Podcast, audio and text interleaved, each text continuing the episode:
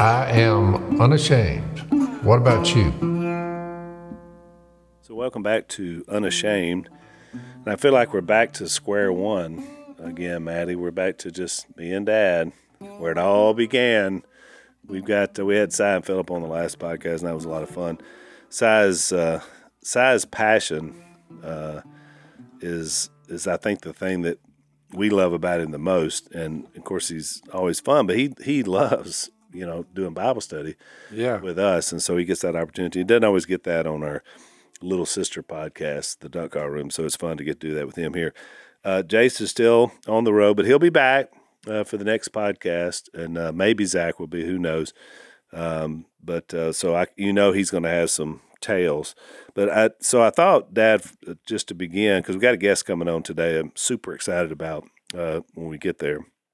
But uh, I thought about the reason Jace is so good to kick off our podcast is because, and I'm not. We've all determined. I don't know how much the stories he tells are actually factual. I mean, I'm sure they're based.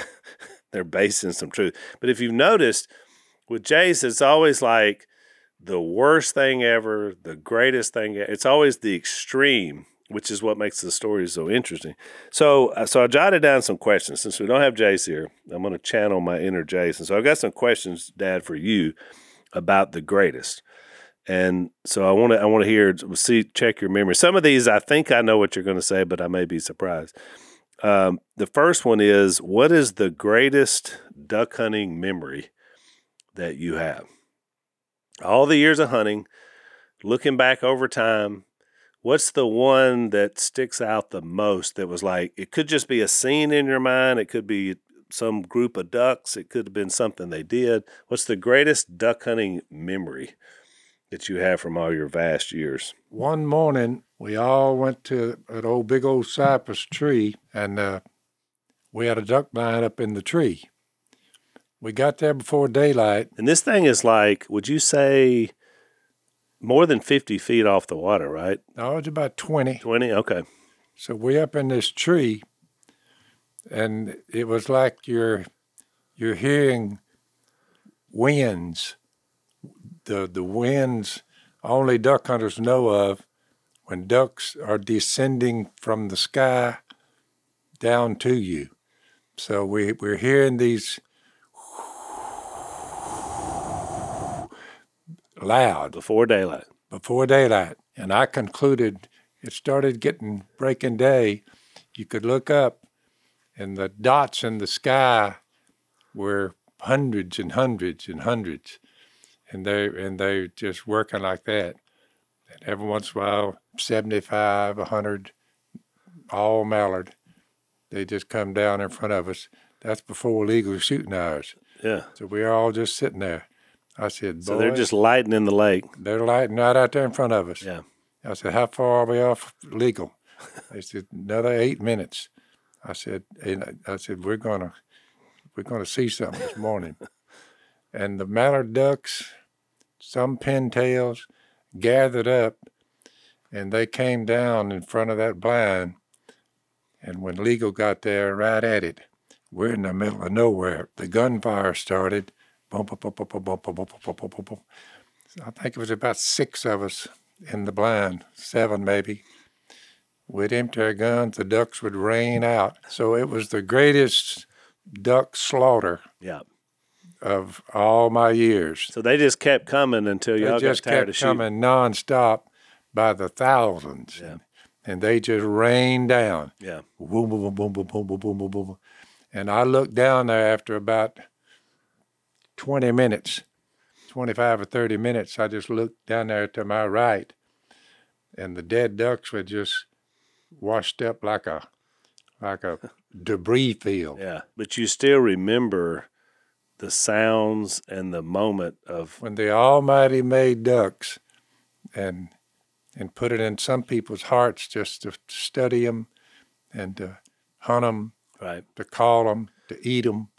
It was all this all all came together one morning, as we were leaving.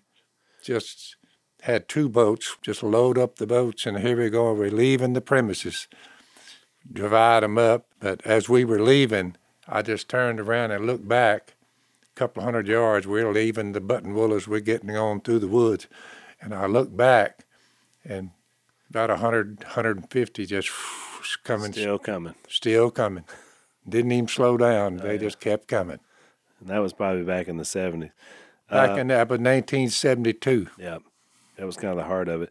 So uh, it probably, I think it's in this same place, Dad. But I'll, I'll ask you my next question. So, what's the greatest haul of game fish you've ever had? Now, not commercial fishing, but game fishing, where you because you used to do a lot of game fishing, bass fishing. I raised a hook net up, and I felt the, it's coming up, and the fish are in the net. The net is about a six foot, almost a six footer tall, Yep. long volume. In other words, where these it was catfish. I got them up there. It was about a thousand pounds Right. of, of catfish. In one net. Well, you're not going to lift a thousand pounds. You're one man. A thousand pounds is too much weight. You could never lift it. Right. So I th- sat there and I thought about it. I could tell the net had a lot of fish in it. Because if you'd have tried to raise that, you'd have broke the net. Oh, broke the net, broke the fiberglass net, Yeah. the hoops on it. I said, can't do it that way. So I took the drag out of my. It's it's a piece of metal and it's got some prongs on it, with plenty of rope. I took that and I threw it over the end. We were like we were like this. The t- you know the, the net just come up. I threw that weight over there. I grabbed the the rope on the back, and I, let, I was letting it out on the front. I got them all, but I can't get them in the boat. Too many of them. Yeah. I mean, they're down in the water, but they're just there, 1,000 pounds strong. So I grabbed a hold of the tail end of it, cut it, tied a bottle around it where I could come back to it, and I just started drifting. And I was just barely going across the river. I got in there as close to the bank as I could. Water was about this deep, and I mean, it was just when I got them over there and where I could stand there and look at them, I got went up at the, my house. Uh, it's right down below the house where all this is going on. Yeah.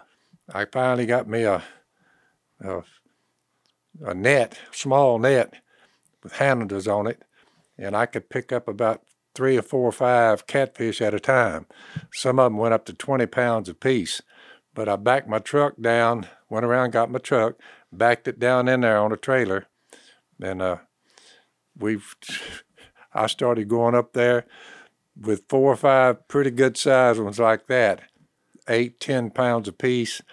I started throwing them in the back of my truck, going down there to my boat, So you were literally dipping fish out of your net, dipping with fish out of my another net. Had my truck parked out there, and half of it was in the water. And I started throwing them over in there by myself. And I'd go get another load. I'd go get another load. well, when I got done, my pickup truck was like this. My whole, the whole, I took all the junk out of that. I mean, a thousand pounds is a lot in the back of your truck. It was a thousand pounds of catfish on the on there.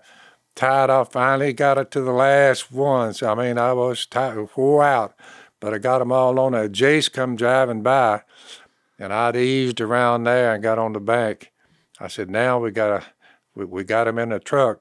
So I said, "How in the world are we going to sell these catfish?" I got a thousand pounds. Jace pulled up there and he said, "Good night."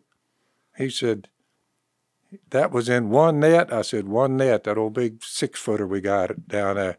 So now I got my truck full. I divided them. Half went to Miss Kay, the other half went to Jace. I said, y'all go to town and get as much as you can. you know, times are hard. That's the only way we made a living. Yeah. Because it was too many for the market to take. Because you Too many flood, for the market. flood the market. Yeah, the market man. Market price, you were looking at seven hundred bucks in the back of that truck. The direct sales you pay. Then that's the story where Jace told. I think he got a hundred dollars, uh, maybe a two hundred dollars or something. we ended up about five hundred, six hundred dollars yeah, which is almost what you would have got. out of the whole thing. Yeah. So, but that was the biggest, heaviest catch. So that was that was commercial. I said, I said, thousand pounds of, of blue channel catfish, blues we call them, in one net, piled into one truck. Couldn't have hold it. Couldn't have held another one. We just mounded up in the truck. They went to town back over in the quarters, you know, and Oh yeah, selling them everywhere they could sell them. tell them where you go, beer joints. Mine and Lisa's. I'll give y'all these catfish. These, how much are they? Uh, that, a dollar a piece for them. So Jace was, you know, working a deal with them, you know. Yeah, yeah, yeah. Oh, me and Lisa, my our first date was a a daytime bar uh, in a black neighborhood, and of course nobody's there during the day. Place gets going, gets to hopping later at night. Oh yeah. But there was one old guy there, and I had some back back of the truck, some buffalo and some goo. And I said, I, he said, "What are you doing in here, boy?" I said, "I got some fish in my truck." I said, "You want, you want some fish?" He said, Let me see what you got there. He looked over and there. He said, "How much you want for that fish right there?" And I said, well, "That's a, that's a four dollar four dollars." What? We back and forth, back and forth, back and forth. So he finally settled at two. And the minute that fish went out of that truck, and his his wife came or woman come out and pulled two kind of crinkly one dollar bills out of her bra and gave it to me within 30 minutes i had sold the entire truck Yeah, So one hundred dollar bills. that's no these were just two dollars because i was selling them by the fish. So i wound up making about 40 bucks off of that load of fish and then brought it back home but that's what we did. That's it. which is how we did it. All right That's so a little taste of what I was like and what life was like right before I became a Christian. that's it Well, all, but- all the all the duck calls and all that that all came later. That's right. But I wanted to tell some greatest tales without Jace because we can do it. And these, of course, are much more factually based. So we got that in.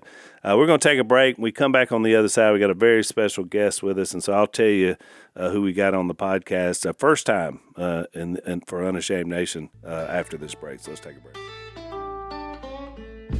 So one of the uh, things we talk about on the podcast, and the evil one has so many different ways uh, into the hearts and minds of people uh, that he uses to destroy, because he's a liar and a murderer from the beginning, right, Dad? I mean, that's that's, that's what he it. that's what he does. And one of the things, of course, uh, around that is is sexuality, and you know, as long as as mankind's been on the earth, uh, viewing other people lustfully has been a downfall. And of course, in the modern era, pornography, of course, is the scourge. It affects young people. Uh, the stats are terrible. Uh, 90% of children ages 8 to 16 have viewed pornography online, most of this while doing their homework. Um, more than half of divorces out there say that pornography is a major factor leading to divorce. Uh, and so we know because of cell phones, because of computers and devices, uh, that all that is available. And one of the things that we want you to check out is you don't have to be enslaved to this. Uh, there's a group out there called Covenant Eyes that helps bring accountability back into your life and the life of your family. You can sign up for a free 30 days uh, today for Covenant Eyes if you go to covenanteyes.com, enter the promo code PHIL uh, to get started. And so they're going to bring in that accountability to help you to not look at these things and have someone that's helping you in this battle. Uh, because many times it becomes such a private battle and you lose a lot of times. So you need that help. Check them out, covenanteyes.com. Enter the promo code PHIL. Get started today uh, and get out of this, uh, this terrible place that Satan has you.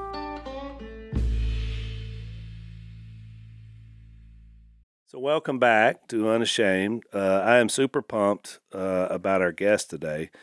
And uh, I don't know, for some reason, I mean, we have a lot of really cool guests on, but like, John, your your your story is so different, and your life is so different, and yet we serve the same God. So I'm like super pumped you're here. John Cooper's here today with us. Welcome, John, to Unashamed. Hey, it's great to be here. Thank you so much. It's uh, we have a lot of connections with you guys, so it's it's pretty cool. Kyle Thompson, uh, who's been on our podcast a few times, he's uh, and to our audience, you remember Kyle is uh, Dad calls him Redbeard. He uh, he is the undaunted life guy, and uh, he's amazing. He's a good friend of mine now, and so he connected John and I together. So let me tell you about John because you may not recognize his name. I didn't really know who John was until Kyle told me about him. And then I started looking up some of the stuff that's on the internet that he does, and, and the man's amazing. So he has a band called Skillet, and we're talking Grammy nominations, platinum songs. I mean, Oh. very successful. There's nothing wrong with a little jive here. some rock and roll. I'm telling you. It's so funny, uh, John, because I love your music. I did not. I've never listened to your music, and you know, we all kind of have our genres here. Dad, like he was a, I guess we would call it Southern rock, but but you know, Eagles, Lynyrd Skynyrd. Um, Oh yeah. CCR, you know, that's all the stuff I grew up on, late 60s, early 70s. A little Motown thrown in from time to time, but mostly it was kind of that that classic rock era. And, And what I ran into is when, uh, and you know, telephones. I made this argument the other day. Telephones, okay, you know, you call, hello, yeah, yeah, call me back. All right. so I went from telephones to cell phone. They said next we've got something brand new, cell phones. Well, the cell phones, uh, you know, that's when they'll show you a woman's butt while you're talking to the person that called you. So he's got a cell phone. Well, this cell phone, I didn't look at it but just a little bit, and I said, I don't think I'm going to get one of those. I don't believe I need to get one Right. of those. So that knocked me out of, you know, today's modern world because I never got so bold as to able to get me a cell phone. so you're probably not going to I'm accidentally. a cell phone free zone. what you're saying is, Dad, you're not going to accidentally come across John's music. That's what I'm trying to say. Yeah, unless unless they somehow put you on the old rock and roll channel that he watches on the satellite that I come in sometimes to watch. So let me get the rest of his bona, bona fides. Uh, not only does he have this uh, Christian rock band, but also he's written some graphic novels. He's written a bestseller called "Awake and Alive." Uh, to truth, which is excellent. I, I did a little scan on it. You. And he's written a brand new book, Dad, and this title, you're going to love it. It is called Wimpy, Weak, and Woke. Yeah. Uh, somebody sent me something the other day. Dan had it. This, this guy, he- he's a solid brother, but never got married. I said, "You're pretty smart, really," but he he come out of it in the free zones. But he showed me some of their some of their jive, and I said, "I tell you what, that's pretty good right there." Oh, yeah. I said, "Stay in touch with him." Well, and, and so dad has been accused of being woke, but he's not sure what it is, which we're Yeah, going to talk about. somebody had a picture of him, and they said, "Not woke."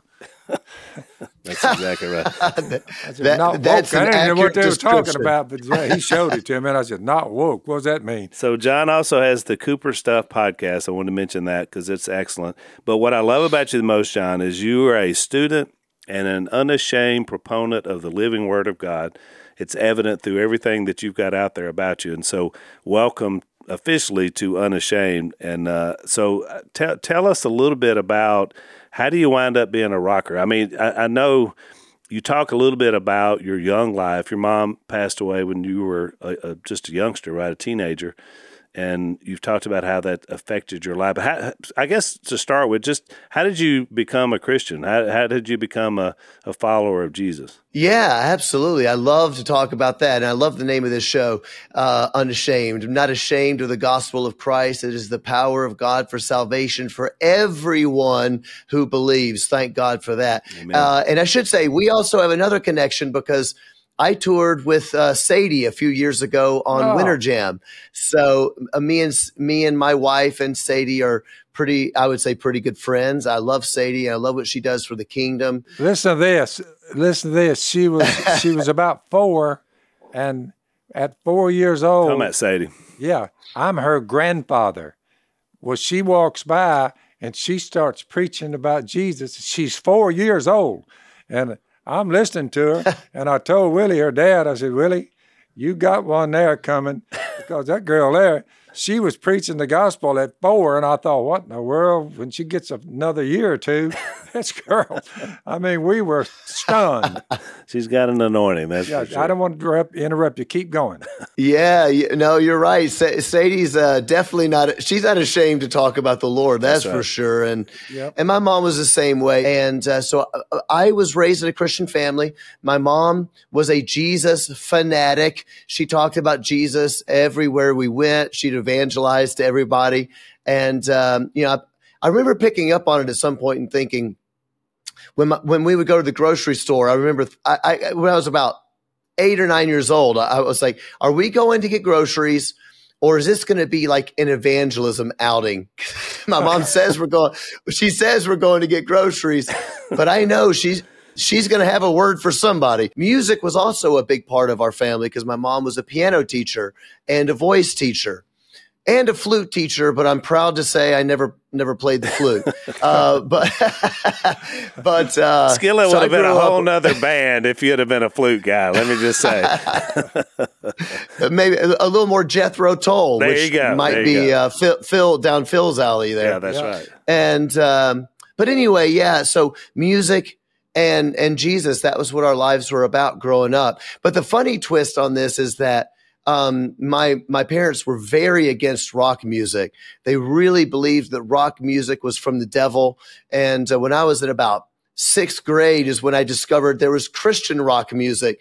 And so my friend gave me this tape of a band called Petra, and I was bringing Petra back home, thinking that my uh, my mom would approve of it because I thought she had never heard of Christian rock music. And I was wrong. My mama knew all about Petra, and, and she gave me a holy butt whipping for listening to the devil's music. And uh, that's kind of a funny story. yeah. So, anyway, um, I loved that Christian rock music. Um, my mom got sick with cancer when I was about 12 and she fought cancer off and on for about three years. It came back again and she died when I was uh, 15. So I was I was a freshman in high school, mm. and um, but God through all of that. Long story short, God used that in my life to teach me um, what it meant to know Jesus, not just as a Lord, not just as a Savior, but to know Jesus as a friend, to know Jesus as someone who is close to the brokenhearted. Yeah. And to understand what life was all about. And our, our hope is not on this earth, which is a good thing because this world is passing away really fast and really insane right now. But our hope is in Jesus Christ and for eternity with him. So that's my long, my long story put in short form. So, so it's really interesting uh, as well. Let's, let's take another break. So our friends at Patriot Mobile, uh, they were doing parallel economy before parallel economy was cool. For more than 10 years, they've been America's only Christian conservative wireless provider. They um, have always stood behind their values, their exceptional service. They're a great example of putting the cause ahead of profits, which is why that we partner with them. We're glad they sponsor our podcast. Starting today, Patriot Mobile is extending their Black Friday deal to the Every Friday Matters deal. I like that. Every Friday Matters. And you get a free smartphone you switch today. Patriot Mobile offers dependable nationwide coverage, giving you access to all three major networks, which means you get the same coverage that you've been accustomed to without funding the left. When you switch to Patriot Mobile, you're supporting free speech, religious freedom, sanctity of life, and of course, our great veterans and first responders. They have a 100% US based customer service team that makes switching easy. You get to keep your number, keep your existing phone, or for a limited time, get a free smartphone from Patriot Mobile. All you got to do is go to patriotmobile.com slash Phil, or you can call them at 972-PATRIOT and use the promo code FRIDAY76. Again, get a free smartphone with promo code FRIDAY76. This is a limited time offer, so join us in making the switch today, patriotmobile.com slash Phil. That's patriotmobile.com slash Phil or call them 972 Patriot.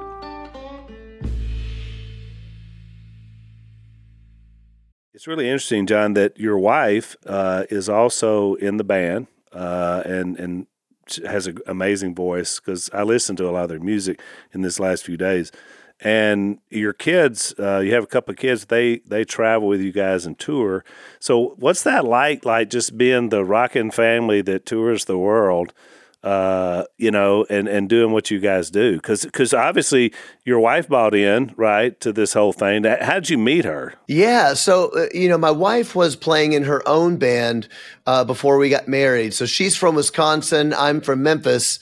And um, basically, the church I was going to was it was a sort of sister church to her church up in Wisconsin. Her okay. dad's a pastor, and so my pastor kept saying, "Hey, I know this." I know this other girl that's kind of your age that also plays in a band and she wants to p- play music for Jesus the same way you do. I bet you guys would, uh, you know, like each other. And uh, they, my pastor was never thinking romantically. He just thought, hey, you guys are doing the same thing. You should meet. And so she came down to Memphis. We ended up meeting. And I remember saying to my pastor, I said, you know, I'm kind of starting to have feelings for uh, this girl, Korey. And my, my pastor who introduced us, he said, he said, Oh, no, no, no. She would never go for you. She's, she's really deep. She's smart. And, and he goes, and you're, you know, Not. you know, you're John, you. while you're there, while you're there, I've always rejoiced at this. This is Second Corinthians chapter five, verse eleven. Since then we know what it is to fear the Lord, we try to persuade men, which is what we're all doing here. What we are is plain to God, and I hope it's plain to your conscience. We're not trying to commend ourselves to you again, but are giving you an opportunity to take pride in us so that you can answer those who take pride in what is seen rather than in what is in the heart.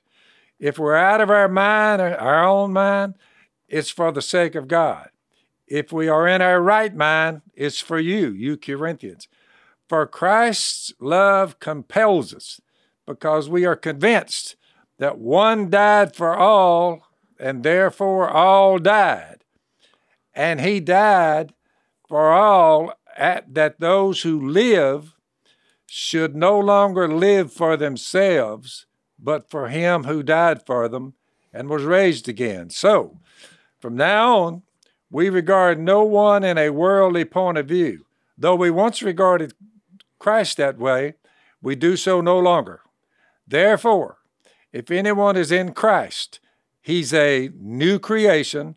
The old is gone, the new has come, and you're part of it, John. All this is from God, who reconciled us to himself through Christ. And check this out gave us the ministry of reconciliation, that God was reconciling the world to himself in Christ, not counting men's sins against them. You're like, whoa. And he has committed to us the message of reconciliation. Play it loud, my man. We are therefore Christ's ambassadors, as though God were making his appeal through us. Now, I looked at you and you looked at me, and you know, we're, we're, not rednecks, but it's close.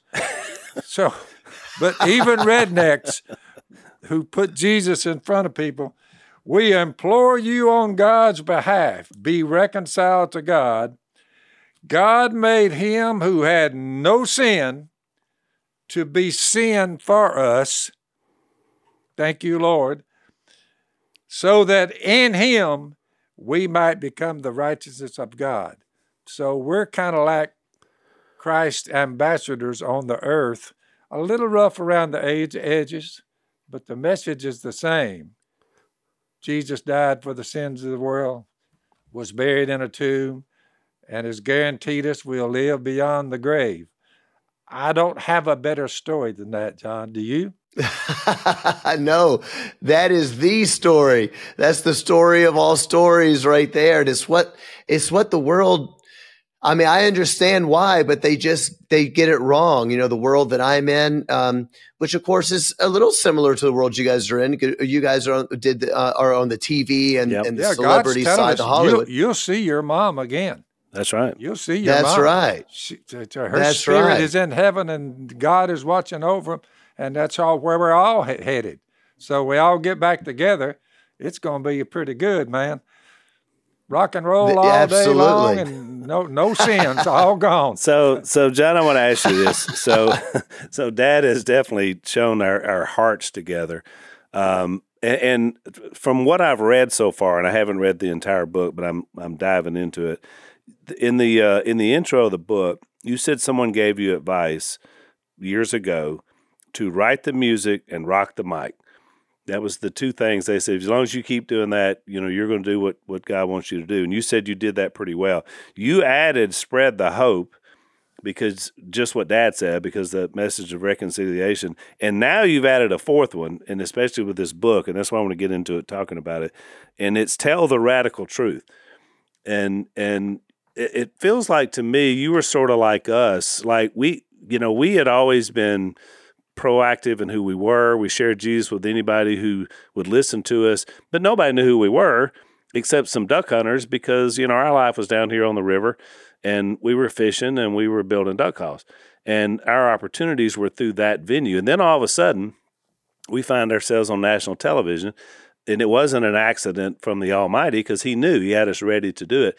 And then someone comes in and this is kind of on the the early stages of what we now know as cancel culture which you talk about quite a bit in the book.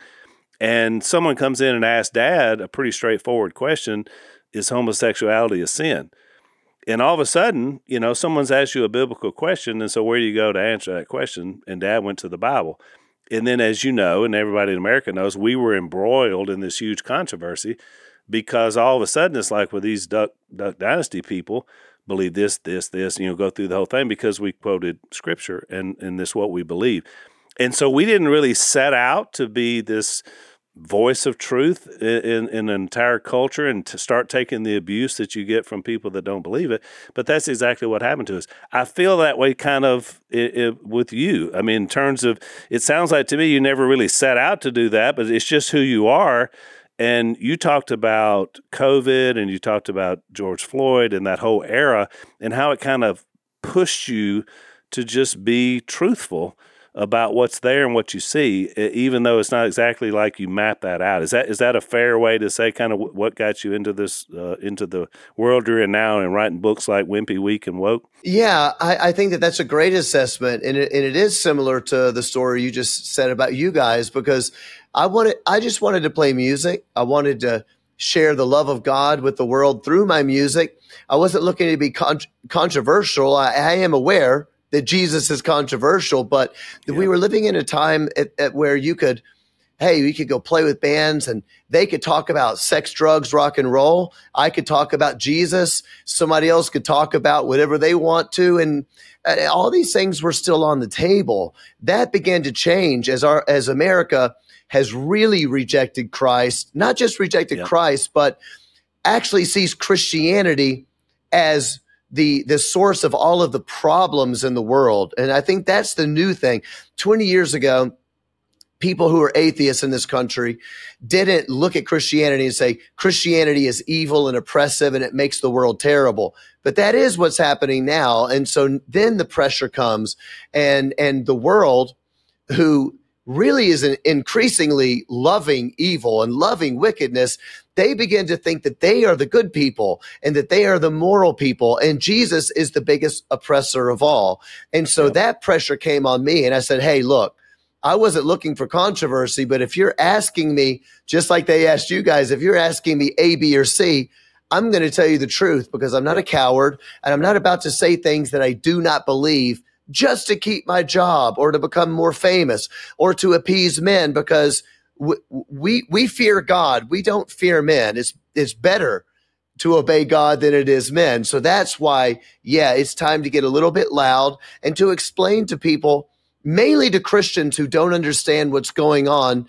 There's a lot of great, really uh, good hearted Christian people that don't understand what the battle is yet yeah. because they just don't want to believe that it's true. And some of this book is saying, hey, it's a wake up call. You have to understand um, the world is coming against us in a way that we've never seen in America. It's time to stand your ground, uh, stand for the truth, but also in standing your ground, you're really showing that you love people because Jesus will set you free. And what the world's offering, it ain't hope and it ain't going to work. And it's actually slavery. It's going to make people's lives worse. That's exactly right. Let's, uh, well said. Let's take a break.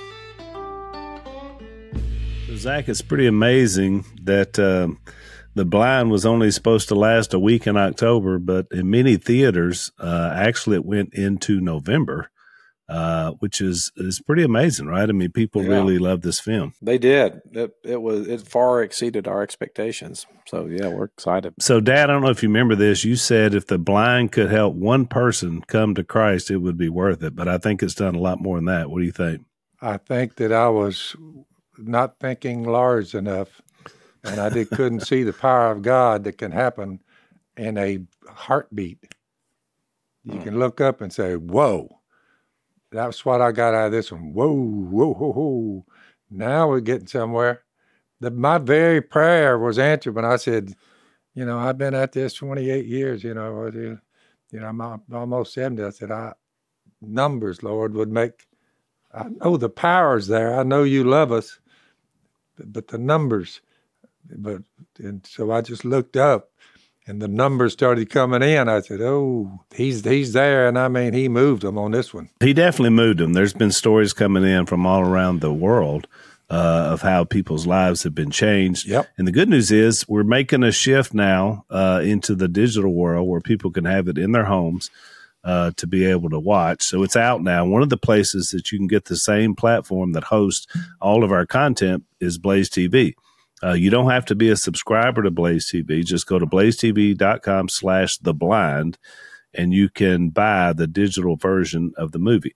If you buy now, they're also going to give you a code where you can get 20% off Unashamed, In the Woods, and The Blind merch only in Blaze TV store. So there's a little bonus on top of that. These guys have been great uh, supporters of us and helped us get the word out. So once you to check these guys out, go to blazetv.com slash the blind to watch the blind today. It's more than a movie.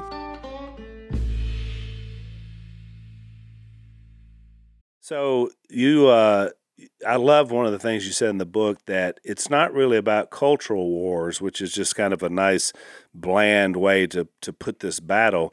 You said it's a battle of gods. It's a battle of the living God versus the gods of this earth and the gods of this age, right?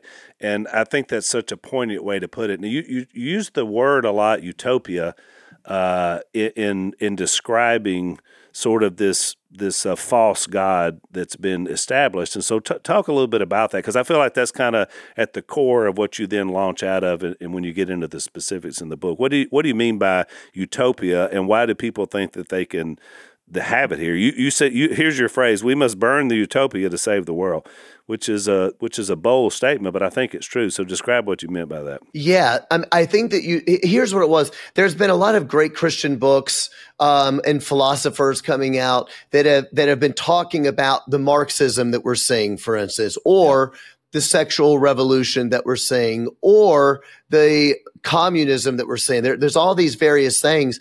But to me, I was saying, yeah, but but what is it, the over all encompassing thing that has to do with all of this?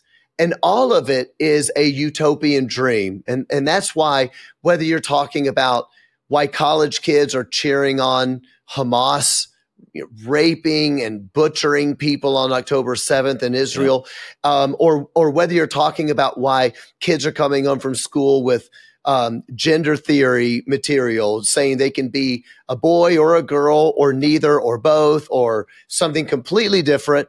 Everything that's happening is about this utopian dream. So all that utopia is, is a concept of the perfect society. It's the perfect world. Everybody has everything they want. Everybody is equal. Nobody is hurting. The state takes care of everybody. And they're not talking about equality under the law. They're talking about equality of outcomes. And the idea of utopia is that once everybody has everything they need, then no one will ever suffer again. And they won't commit crimes because they have everything they need. And this is why you see progressive cities when they begin to let people out of prison and they don't want to send people to prison because they basically say no one would do anything bad unless they had trauma in their life. And what they are ignoring is what the Bible calls original sin, the, the sinful nature of man. Utopia is impossible because mankind has evil in his heart. That's why we need Jesus. That's why Jesus died so that we could be recreated and be given a new nature that doesn't love wicked things, but now is bent towards righteousness. So that's why it's been so much time explaining what utopia is, but I, I want to say one last thing about it and then I'll shut up.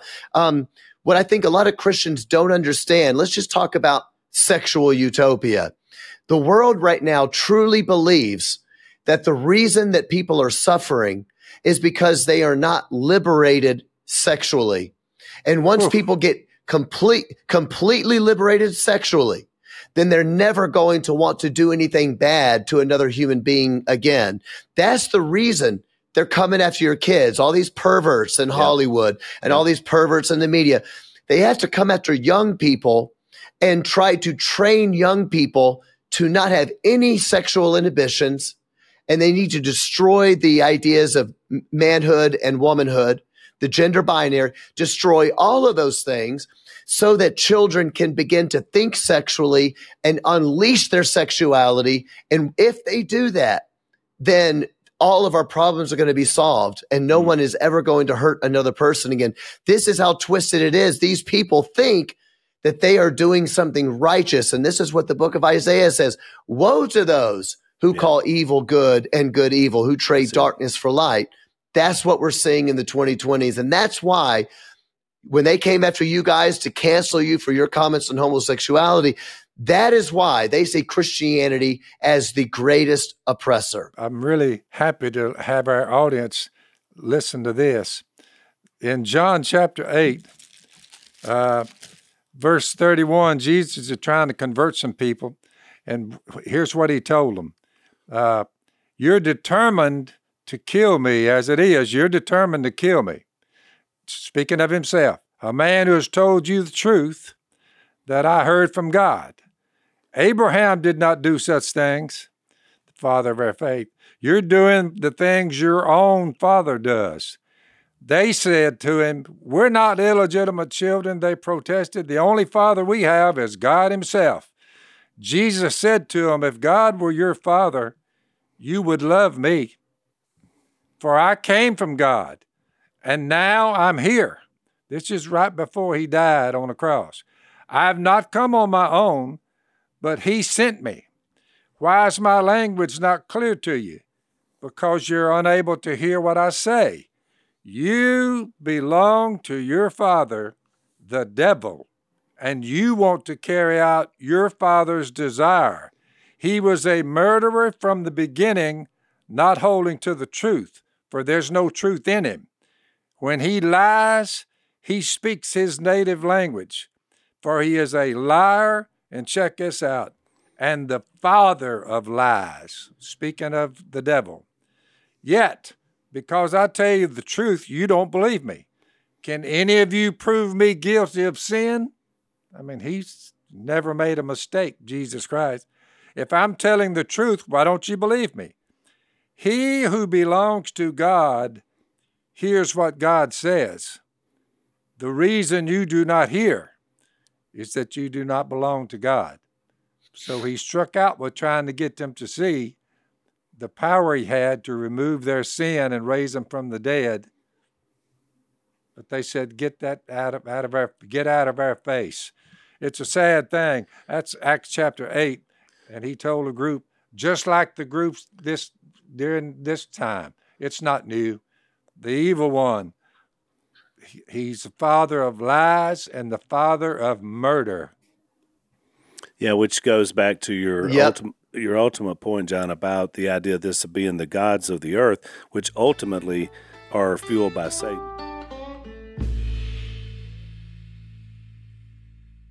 Which is the ultimate enemy. I'm so glad you brought that up about the sexual utopia, because in the book you used abortion as an illustration of that. How when you know when God made us a certain way to have you know sexual procreation for life that became part of our purpose and you pointed out rightly i think that's why abortion has been such a scourge because once you come in and change that as to the purpose of sexual identity uh, between people, then you start to see this. You see murder and you see death. I thought about the same thing with uh, when I was reading that in your book uh, about pornography it's the exact same thing. It it winds up being empty without fulfillment because it never was what God created in us to do. And so now in our culture, because pornography has been put out to these young minds, especially young boys, by the time they get into their twenties, and this is outside of God or Christianity, this is how we're made, they're impotent and can't even have sex with anybody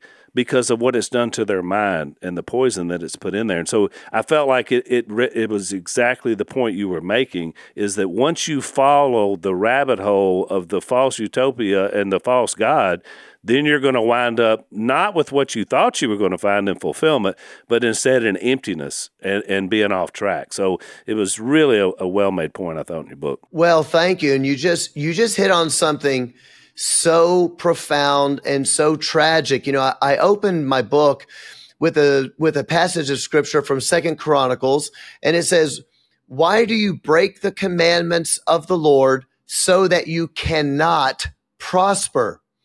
And that's really what the whole book is about. It's laying out two different two different options. And in fact, the Bible says this as well. God says it to us. I put before you today life and death.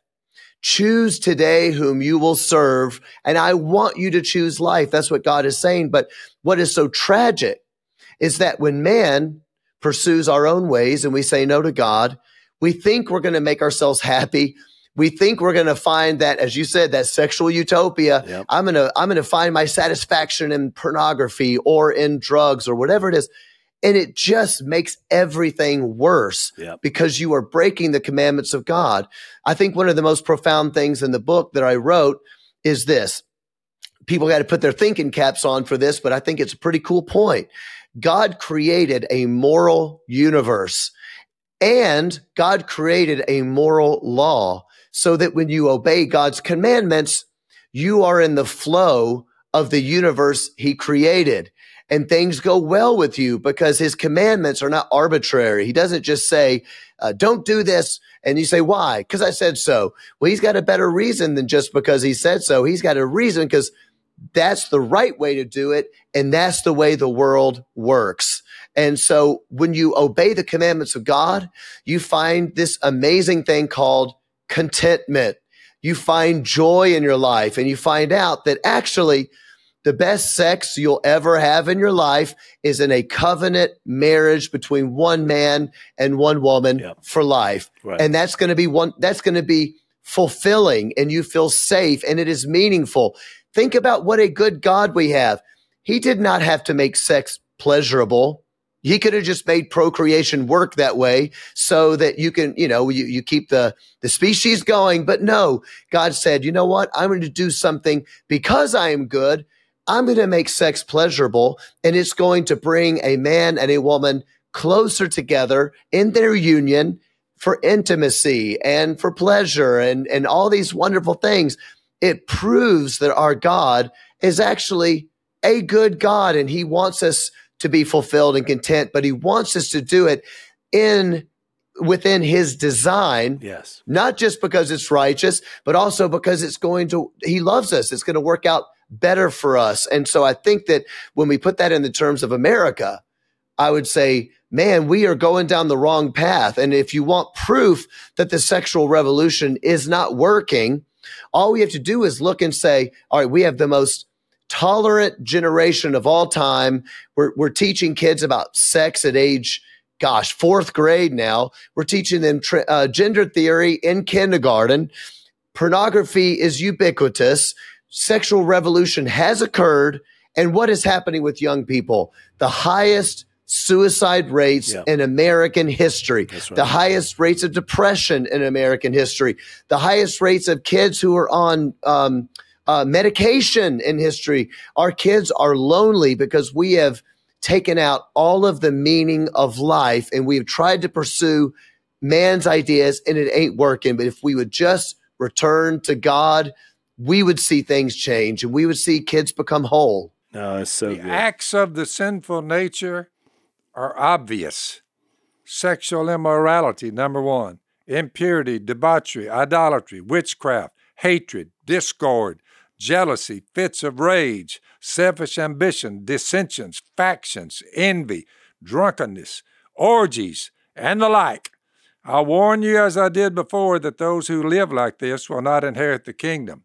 But the fruit of the Spirit is love, joy, peace, patience, kindness, goodness, faithfulness, gentleness, self control. Against such things, there is no law. That's the fruit of the Spirit. I mean, it, you would be a fool to say that won't that won't work. You say, "Oh, it'll work." The fruit of the Spirit, but without the Spirit, it ain't gonna happen. No, it's it's so good. And uh, one of the things, because we're we're running out of time, but one of the things that I love, John, and you're you're very upfront and fair, I think, and is you've criticized the way that the kingdom of God and the church, especially, has embraced a lot of this stuff, and and really tried to say we can live with like you know if we care about people, we're going to take you know to to to somehow not be divisive we're going to embrace some of these things that are out there. Yep. And you pointed out clearly, you got criticism. We got a lot of criticism as well, and still have.